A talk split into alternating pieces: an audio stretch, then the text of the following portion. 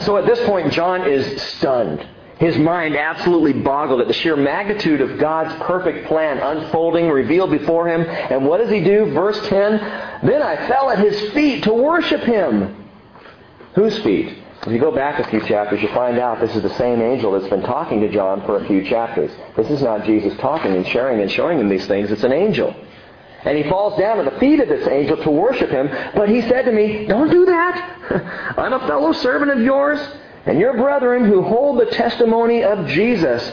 Worship God. For the testimony of Jesus is the spirit of prophecy. One of the greatest verses in all of Scripture. In fact, it's a key verse to every Old Testament prophecy given that the testimony of Jesus is the spirit of prophecy.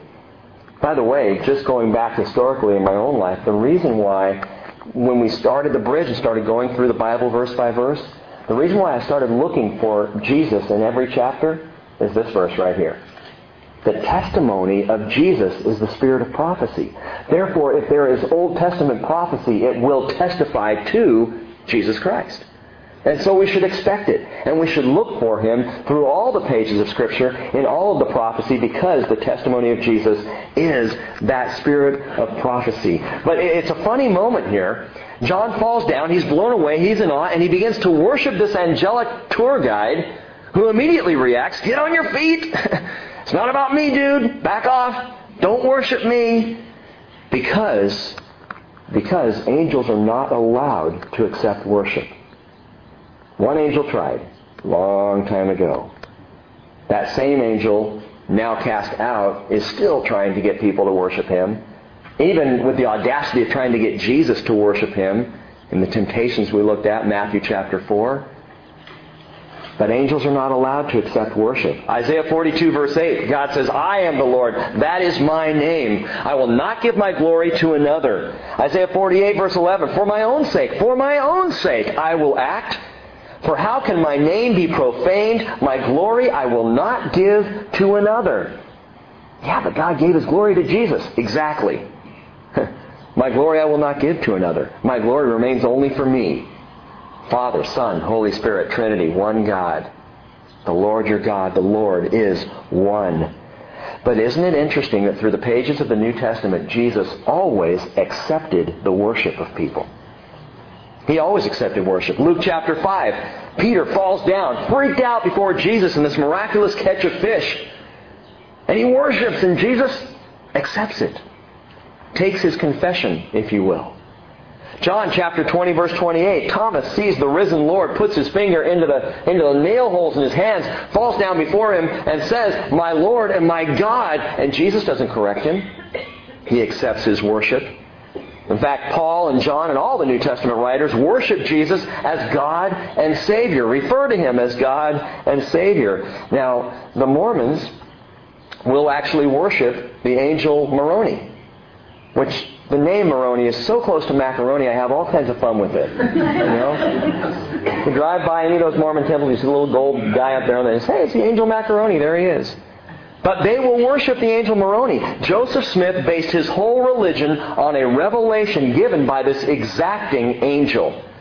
By the way, if you want to find out more about Mormonism in an absolutely fascinating read, pick up the book Under the Banner of Heaven. I've just about a fourth of the way through it right now. It's not written by a Christian author, but it's incredibly and meticulously researched about the history of Mormonism. Joseph Smith, over a period of five or six years, apparently went back to the same place over and over and over because this so-called angel Moroni kept telling him, you got to come back and you got to do it right. And if you don't do it right, you got to go away and come back again next year. So next year, Joseph Smith would go back to get these supposed gold tablets. By the way, do you know how he interpreted the gold tablets that he supposedly received from this angel? He used what's called a peepstone, which is from necromancy. It's from magic. You use this little peach peepstone, you put it in a hat, you put your face in a hat, and you read it, and then you can interpret something else magically. This is Mormonism. Fastest growing religion in the United States, even today. Amazing. And they will worship Moroni as one who deserves worship, but angels are not allowed to receive worship. Jehovah's Witnesses will say that Jesus and Michael, the Archangel Michael, are brothers. But if this is the case, then Jesus sinned because Jesus Christ received the worship of man. He accepted worship. And angels are not allowed to do that. Colossians chapter 1 verse 8 says, Even if we or an angel from heaven should preach to you a gospel contrary to what we have preached to you, he is to be accursed. And I'll tell you, this angel in Revelation 19 knew that verse. Don't worship me. I'm not bringing anything other than that which God has told me to bring. This is His Word. It's about Jesus. Worship God. Paul goes on in Colossians 1 9, it says, As we have said before, so I say again now, if any man is preaching to you a gospel contrary to what you have already received, he is to be accursed. So whether it be a human being or even an angel gang. And I will talk to Mormons and even say, I'll even give you I'll even give you that Moroni actually came. Let's just assume for a moment that he did. If that's the case, the Bible says he is to be accursed. It still undermines the entire religion. Because you do not worship an angel, and an angel is not allowed to bring another gospel, and that's the basis of all of Mormonism. The gospel, gang, is simply this God became flesh. He was crucified. He resurrected. He lives forever. He is calling us home. That's the gospel which you have heard and you have received. Live in it. Well, verse 11 going on. Oh, it just gets great here. Put on your seatbelts. I saw heaven opened, and behold, a white horse.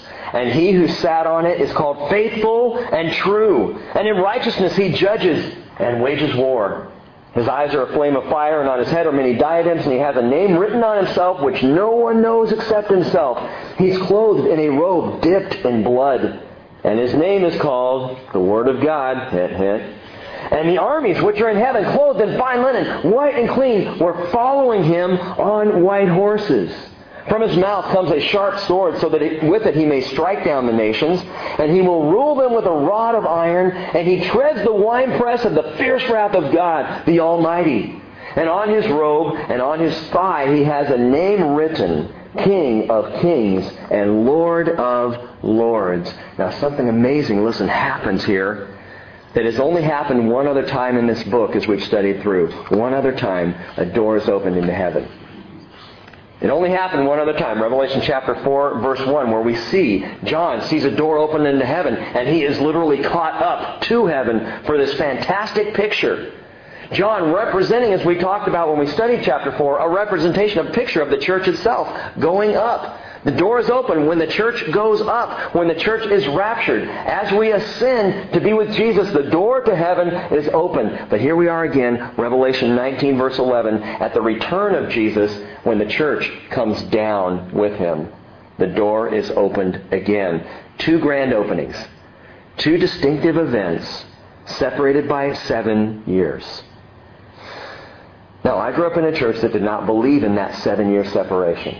That believed, and many churches still teach, that the second coming of Christ is a one shot deal. He comes, that's it, blows everything up, takes everybody up to heaven, and that's generically it, and we sit around for all eternity doing I don't know what. Describe heaven. Well, I don't know. We just go there at some point and, you know, we just float around. I don't know. Halos have something to do with it, harps, you know. But what do we really know about heaven? You're going to know.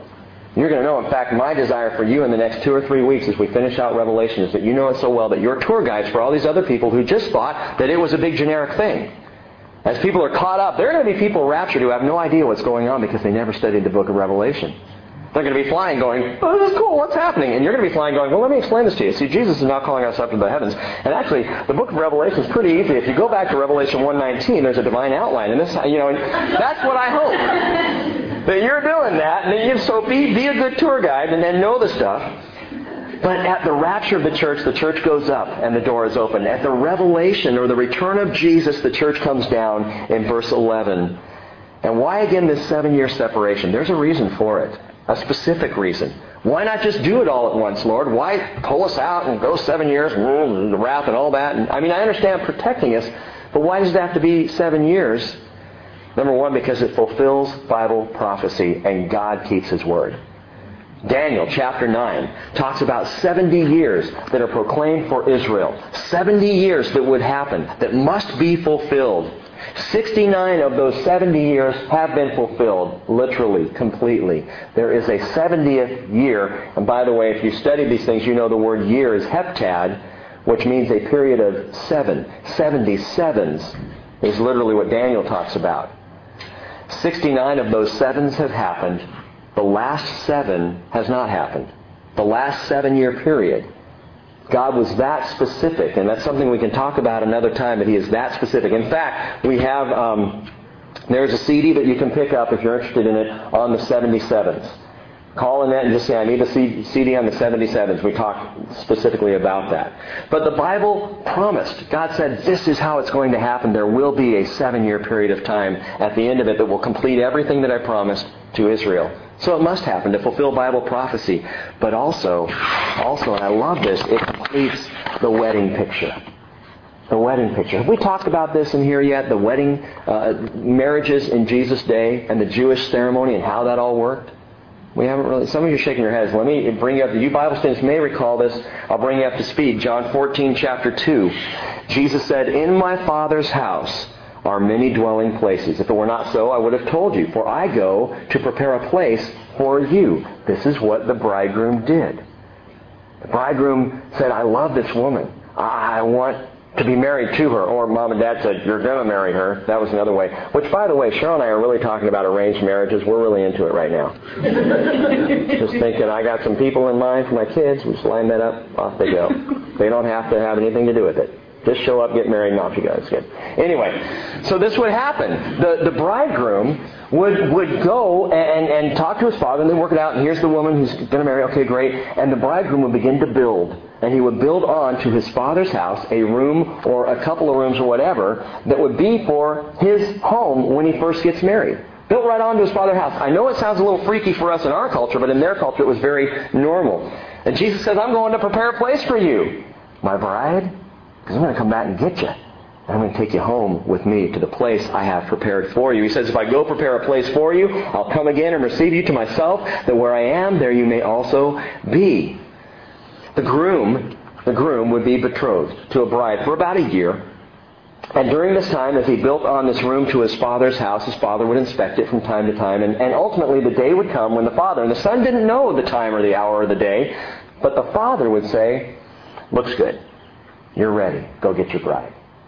And so the son, completing that work, would then go to get his bride. He took to the streets and he began inviting people, and the time, by the way, was unknown to the bride. Now, she might have some inkling that it was getting close, but she was to be ready, ready to go.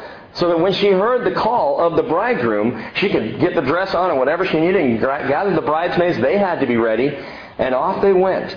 And the groom would then take the bride back to his father's house where a great celebration, a marriage feast would take place. They would party together, be a wonderful time, and then the groom would take the bride into the place he had prepared for her, and they would close the door and they would not come out for seven days. Seven days. The bride and the groom tucked away, just together. But something else happened. After the seven day honeymoon, the groom always brought his wife out to present her to the world. At the end of the seven years of tribulation on earth, but celebration for us in heaven, the Lord will bring his bride out and present her. He will reveal the sons of God to the groaning world that is waiting, as Paul said, for the sons of God to be revealed. It's a beautiful, beautiful picture. Jesus comes for us in the rapture. He comes with us at the second coming. Look at this. Verse 14 says, The armies, the armies which are in heaven, clothed in fine linen, white and clean, were following him on white horses. What was the bride wearing? Look back at verse 8. It was given her to clothe herself in fine linen, bright and clean. Coincidence? that now the host of heaven, the armies, are wearing the exact same thing that the bride was wearing. I submit to you that the bride is the host. That the bride now is following him on white horses. Boom, out Jesus goes that he is riding his white steed. He is the king coming in all his glory, and behind him are many thousands, the Bible says, of his saints or holy ones. Check this out. 1 Thessalonians chapter 3, verse 11. Paul says, Now may our God and Father himself and Jesus our Lord direct our way to you. And may the Lord cause you to increase and abound in love for one another and for all people, just as we also do for you, so that he may establish your hearts without blame in holiness before our God and Father at the coming of our Lord Jesus Christ with all his saints. The word saints there is hagios. That word I mentioned before. Means either saints or holy ones. Hagios.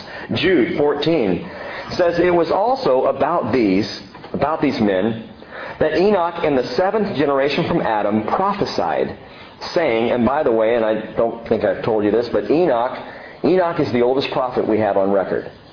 Enoch, who is talked about in Genesis chapter 5. Enoch, who walked with God and then he was no more. The first person raptured was also one of the earliest prophets to walk the face of the earth. And Jude reveals to us that he prophesied early on. The very first prophecy that we have in written record is about the second coming of Jesus Christ.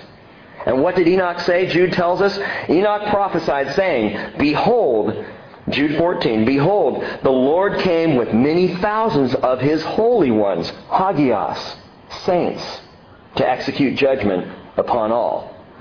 Way back in the very beginning of history, Enoch's prophesying and he's seeing this picture of the Lord returning in his glorious appearing and many thousands of these holy ones, these hagios, coming with him. And you might say, yeah, Rick, but isn't that angels? The word hagios is never applied to angels in the Bible. That's angelos in the Greek, not hagios. Holy ones is literally the word saints, and it refers to the people of Jesus Christ that they return with him. Many thousands of them. Zechariah chapter 14 verse 5 says the following. You will flee, and, and Zechariah is prophesying here. God is speaking to the people of Israel saying, You will flee by the valley of my mountains, for the valley of the mountains will reach to Azel. Yes, you will flee just as you fled before the earthquake in the days of Uzziah, king of Judah. Then the Lord my God will come, and all the holy ones with him. The Hebrew equivalent of the Greek word hagios, holy ones, the Hebrew equivalent is kadosh. It also refers to saints or holy ones, and it is not a word that's applied to angels. The Hebrew word for angels is a different word. Kadosh is for the holy people of the Lord or the saints of God. That is, gang, the church in heaven, the bride of Christ. So saddle up and get ready to ride because he's going to blast out of heaven and we're going to be riding right behind him. We are going to trace his trails all the way back to Jerusalem, and it's going to be awesome. And Sean wondered, do I get to, you know, cleave a couple of heads on the way down? Do I get to, you know, be part of the battle? well, watch this. You won't need to. But Jesus, Jesus describes this great event in Matthew 24, verse 29 himself. I'll just read this to you. He said, immediately after the tribulation of those days, the sun will be darkened, the moon will not give its light, and the stars will fall from the sky, and the powers of the heavens will be shaken. And then the sign of the Son of Man will appear in the sky. And then all the tribes of the earth will mourn, for they will see the Son of Man coming on the clouds of the sky with power and great glory. Now listen, be specific here, listen to this. He will send forth his angels with a great trumpet, and they will gather together his elect from the four winds. Listen to that. The four winds, not from the earth. He will gather together his elect from the four winds, from one end of the sky to the other. In other words, angels, go get the rest of the saints. It's time to go. You know, Eric, he's out delivering mail way over there in that part of heaven. Go get him. It's time to bring him because we're all riding now. And so the saints are gathered together and return with Jesus. Ride with Jesus.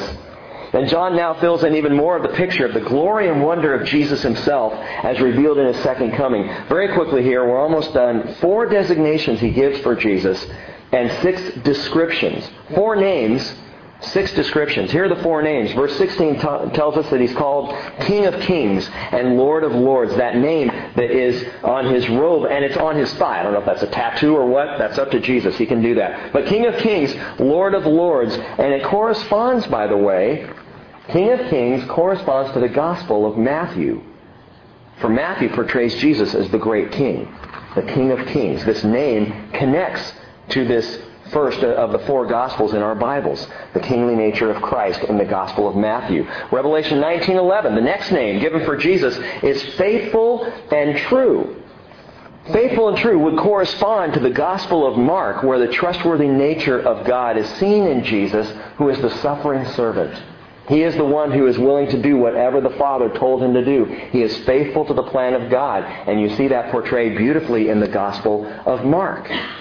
Now, Jesus' return bears out the faithfulness of God, who now follows through on his plan of salvation and judgment over all the earth.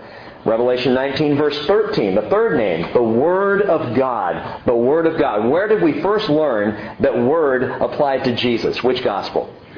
John. John 1, verse 1. In the beginning was the Word, and the Word was with God, and the Word was God. He was with God in the beginning. John 1, 14, and the Word became flesh and dwelt among us, and we have seen His glory. The Word. The Word of God. So that relates to the gospel of John. So we see King of Kings, Gospel of Matthew, Faithful and True, Gospel of Mark, Word of God, Gospel of John. Now, among these designations or names of Jesus, something is odd.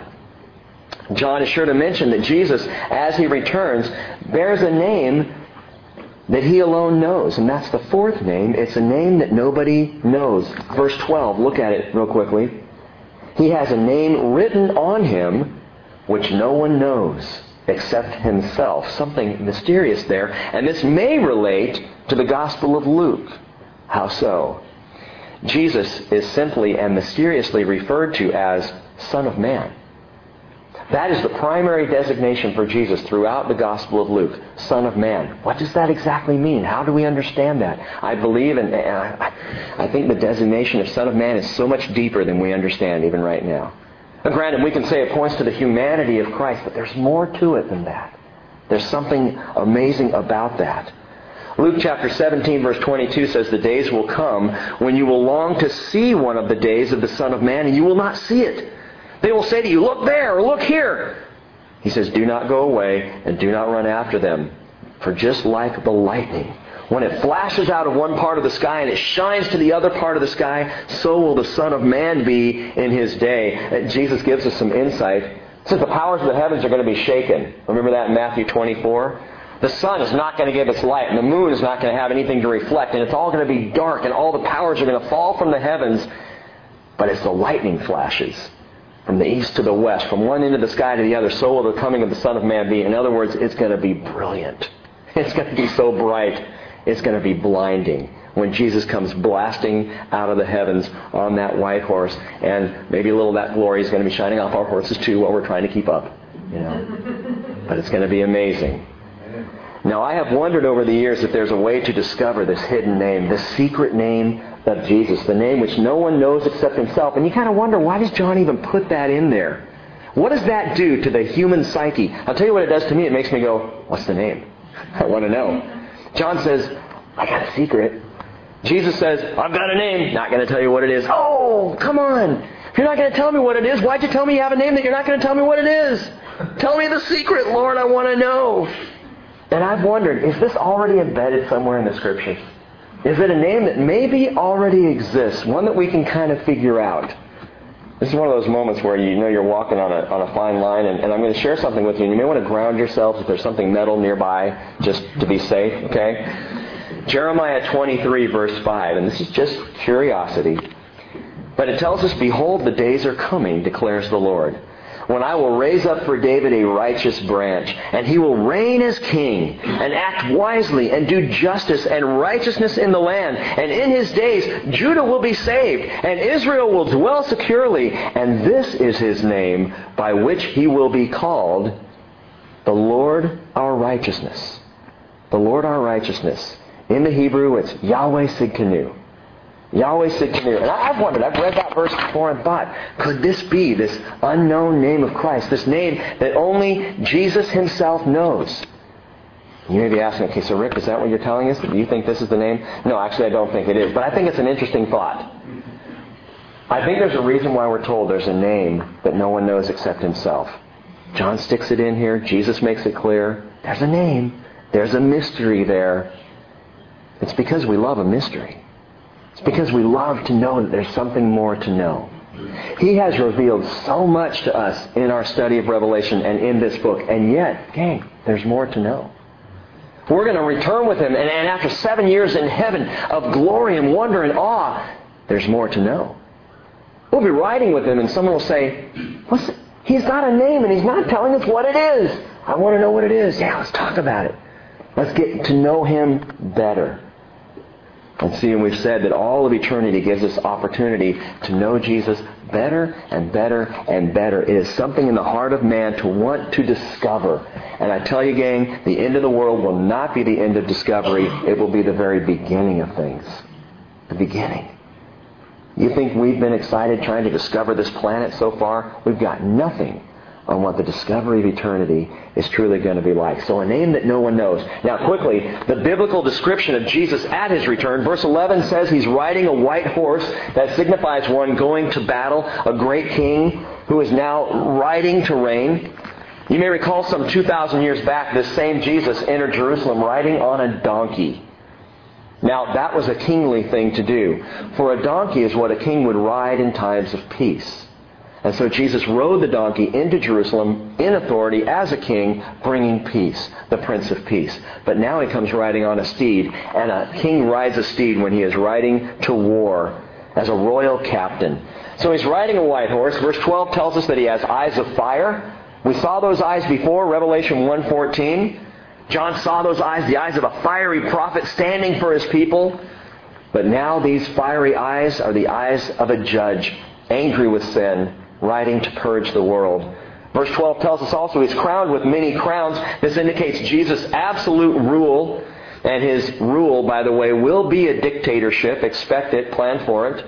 He will be absolute authority. He will be the king over the earth. And what's amazing, we'll get to this next week, but for all the peace, prosperity, and perfection of Jesus' rule in that kingdom, there will still be those who don't like it. There will still be those who have a problem with authority and will act out on that. More on that next week. Verse 13 also tells us that his robe is dipped in blood. Now we studied, we looked at, at uh, Armageddon and what's going to happen at that time, but this precedes Jesus' campaign to Armageddon. This precedes the slaying that Jesus will do when he rides back into the world. It precedes it. This is not the blood of rebellious humanity. This robe dipped in blood is the blood of Jesus Christ himself. It is his own blood which brings up another interesting symbolic ritual, part of the Jewish marriage ceremony. Part of that seven, seven days that the bride and groom be tucked away. For after the wedding night, traditionally the groom in a Jewish marriage had to produce the bed sheet or the bedclothes from the wedding night to prove that his wife was a virgin. And if there was no blood on the bed sheet, she literally could be taken out immediately and stoned for not being a virgin, for being impure. The blood had to produce the proof of that purity. And we have the same thing in Jesus. I have that purity.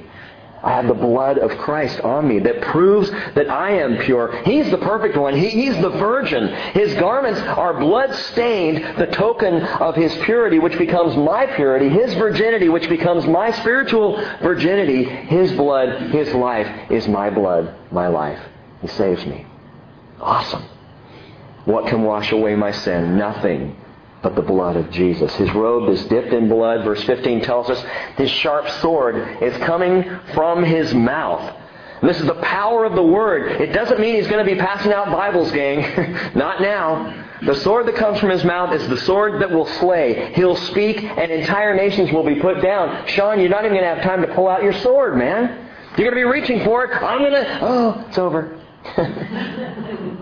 he's done. This is the wonder, the power, the awesome power of Jesus Christ. He speaks, and it is done. He speaks, and there will be massive end to those in rebellion. Sharp sword. We're going to be sitting back behind him on our steeds going, Go, Jesus! I'm with him. Not them. I'm with him. Behind him. Verse 15 tells us he's also ruling with a rod of iron. It's a restatement of that prophetic promise as, as to the millennial rule of Jesus. Psalm chapter 2, verses 1 through 12.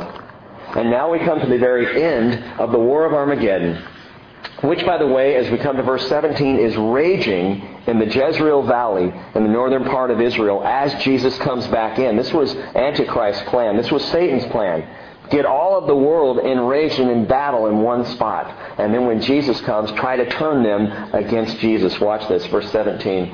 I saw an angel standing in the sun, and he cried out with a loud voice, saying, To all the birds which fly in mid heaven, Come, assemble for the great supper of God. We've had a marriage feast, now it's time for the great supper. So that you may eat the flesh of the kings and the flesh of commanders and the flesh of mighty men and the flesh of horses and of those who sit on them, and the flesh of all men, both free men and slaves, and small and great. Verse 19, And I saw the beast, Antichrist, and the kings of the earth, and their armies assembled to make war against him who sat on the horse, and against his army. I'll tell you, Sean may be reaching for his sword. I'm going to be scared myself. Can you imagine? When I was a kid, I remember going on a roller coaster for the very first time, and it was the um, Montezuma's Revenge at Knott's Berry Farm in Southern California. And all it did was go straight, do a loop, straight up, and come backwards, and you're done. That's it. Scared me to death. And I remember standing in line with my dad, and I wanted to ride that ride, but all the way till I got on it, I was just going, oh man, oh man, oh man. And when the ride took off, oh man, oh man, oh man, oh man, you know, just take off and go around the thing. And I was scared to death. It was wonderful. It was breathtaking. It was awesome. And I believe our ride with Jesus is going to be similar to that because we can get a little cocky in our human arrogance. Think, yeah, I'm going to ride. I'm going to be right beside Jesus right there, and I'm taking down a few people as I go in. That's what I'm going to do. I think the reality is we are going to be in awe. Oh, we will be riding, but we're going to be back a few paces from Jesus, just going, holy, holy, holy is the Lord. He is awesome. So this angel stands in the sun. He invites all the birds of the air to come to a great feast of human flesh. And the world's armies turn the full force of their, of their rebellion and their fury against Jesus. This is all part of this twisted plan. The 200 million man army from the east, Antichrist, storming Israel to secure his power base. The kings from the south, probably the Pan African nations, the northern armies from Europe and Russia, all gathered in an all out massive war. Everyone against, ultimately, at the beginning, they're all coming in to fight Antichrist, the prophet Daniel tells us, to come against him. And in the midst of this onslaught, of this fury, of this combustive war, suddenly the heavens split. Jesus comes in, and what does humanity do? They stop fighting each other, they see Jesus, they freak out, and they turn all weaponry on him. They turn everything against Jesus. The whole fight centers now on one person, and it's the only person that could have saved them. And it's the one that they will turn to battle munitions exploding, tanks, tanks, tanks will be gunning and shooting and laser technology and GPS guided missile systems. And with all the technology of all the military prowess of history aimed at Jesus, none of it will work. Talk about a missile defense system on that white horse. He speaks a word and they are done. They don't have a prayer. Verse 20 tells us that the beast was seized and with him the false prophet who performed the signs in his presence by which he deceived those who received the mark of the beast and those who worshipped his image. Now listen to this. These two were thrown alive into the lake of fire which burns with brimstone. The rest, verse 21, were killed with the sword which came from the mouth of him who sat on the horse, and all the birds were filled with their flesh. So what happens here at the end of this chapter? The beast and the false prophet, those two are cast alive into the lake of fire. They are done for, never to be seen again. They're toast. like literally. Okay? So they're gone. The rest of mankind that was battling there at Armageddon are slain, but are not thrown into the lake of fire. They're not immediately cast into hell. No, they are slain, but they are reserved for another judgment that will happen. We'll see next week in Revelation chapter 20. But the vultures come, the, all manner of birds come to this feast, and they're picking and are feeding on the carcasses. Have you, have you seen the, the second uh, Pirates of the Caribbean yet? There's a great scene where this pirate's in this cage and this bird picks his eye out. You got to see it. But that's going to be going on. Very gross. So these birds and vultures are going to be feeding on the carcasses of everything that's left there in the valley of Megiddo. And I want to leave you with this thought. Our choices today, our choices today determine our dinner reservations for tomorrow. Okay?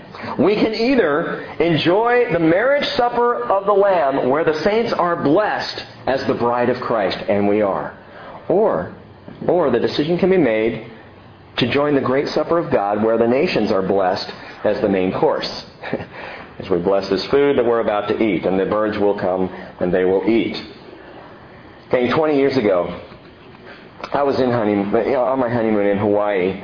I was oblivious to world events. It was funny because I went back just to look at what was going on that summer, and I didn't even realize. I remember historically those things happening. I had no idea that they happened during that summer that I got married. During that time, because I was so just focused on Cheryl. She was focused on me, and that's that was right and appropriate. It made a lot of people, friends of ours, kind of sick, but it was the right, you know, thing because we were in that in that place in our in our relationship. But I was oblivious to everything else going on. All I was concerned about was my bride. And I believe that that's what we have to look forward to. And it's not to say that we don't care. It's not to say that people on earth don't matter. It is to say that they will be God's business. The tribulation is God's business. He will take care of what He needs to take care of. But part of what He has promised to take care of is you and me. He's promised those who follow Him. He's promised His children, His bride, I'm going to pull you out. I'm going to take you up. I'm going to protect you. You are not to experience my wrath. That is not for you. The wrath is for those who reject and rebel and have, and have chosen not to allow me in. But those of you who will give me your lives and trust me, I will protect you. And we will see the coming of Jesus. We're going to be engaged in this fourfold hallelujah chorus. We're going to enjoy the marriage supper of the Lamb. We're going to ride to rule and reign with Him. And that reigning we will get to next week. Let's pray. Father, thank you so much for the promise, for this great salvation. Thank you for the blessing, Lord, uh, of knowing where we're going. Jesus, you said it. You said, You know the way which I am going. Thomas wasn't so sure, but we now, having the benefit of the scriptures before us and all these prophetic truths laid out, we know where you went. And we know that you're inviting us to go. Jesus, I pray that until we go, you will give us the perseverance of hope, the knowledge that we are covered and protected, and with that knowledge, Jesus, the boldness to speak your name. As you said, Lord, not to fear those who could take the life, those who could kill the body, not to fear that. Father, would you remove bit by bit all of the fear that resides in us that keeps us from speaking the glorious name of Christ and embolden us to go out into this world and say the name and to speak out your word and to live lives in submission to your word. We thank you so much for preparing for us those robes of righteousness that we will wear one day at your marriage feast, at our marriage feast. Thank you, Jesus. Thank you, Lord. In Jesus' name we pray. Amen.